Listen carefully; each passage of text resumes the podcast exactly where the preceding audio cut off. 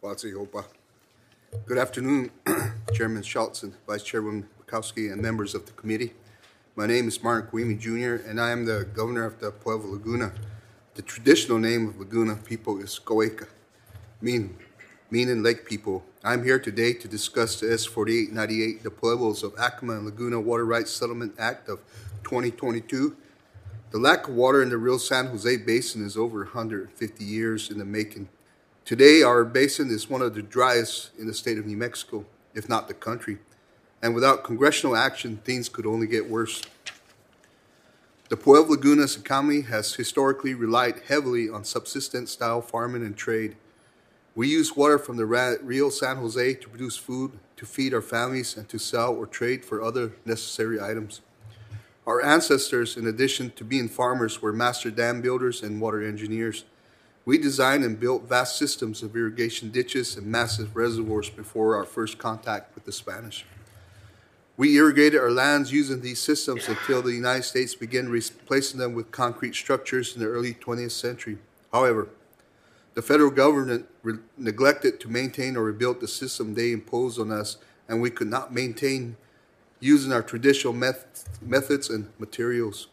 The Laguna Reservoir, built by our ancestors, ancestors stood the test of centuries. Yet, you visit our pueblo today, you will not see that reservoir next to the village of Laguna, the principal village of the six villages in our community. Nor will you see the new Laguna Reservoir built by the U.S. to replace it because it filled in with sediment. The dam breached decades ago. It was never replaced by our trustee. During this time, junior upstream users increasingly accessed the water source that fed our river. Upstream divergence in the mainstream Rio San Jose began in the late 19th century. In the 20th century, junior users began tapping groundwater in ever increasing amounts. The flow of the San Rio, the flow of the Rio San Jose has dropped over 90% from pre-developed levels at the point where it reaches the Pueblo. Without enough water from the Rio San Jose to grow enough crops, Pueblo members were forced to purchase food instead of growing it. Despite these devastating losses, we did not stop maintaining and, irrig- and irrigating from our traditional dishes. We did not stop our traditional ceremonies. We still use the meager amount of water remaining to grow what we can and follow our traditional practices, even though it's not nearly enough to provide for our people.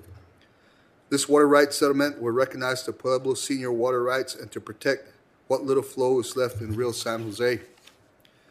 S4898 is the product of over 40 years of litigation and eight years of negotiations. Despite our request, the U.S. did not file a lawsuit against major junior groundwater users on our behalf in federal district court until 1982. Some of those users immediately filed a state lawsuit to start the general stream adjudication and defer resolution of their federal claims. The adjudication has crawled along since then. In early 2014, the Pueblos and the state of the U.S. and the state of New Mexico and other major stakeholders decided to look for negotiated resolution for the Rio San Jose Basin. Our negotiations resulted in the settlement agreement that forms the basis of legislation before you. The Pueblo appreciates the state and our neighbors in the valley for settling aside differences in the interest of more water secure future for everyone in the valley.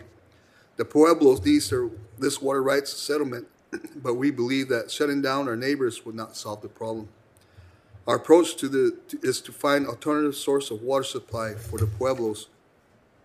In keeping our tradition as water engineers, we are not asking the federal government to build a project for us.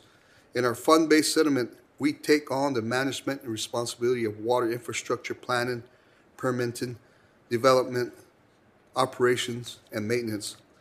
We, along with the Bureau of Reclamation, studied the potential water resource and water infrastructure costs in detail. Our study shows that finding, developing, and conveying replacement water to our pueblo is not cheap.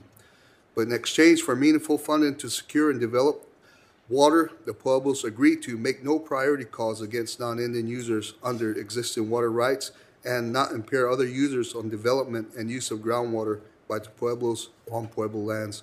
We believe this is the best resolution for our Pueblo and the communities in Rio San Jose. Passage of 4898 is necessary to secure the future of the Pueblo of Laguna. We believe that this settlement provides the best opportunity for Pueblo to determine its future because it empowers us to secure and develop the appropriate water sources for our community. Thank you for your opportunity to testify. I'm happy to answer any questions you may have.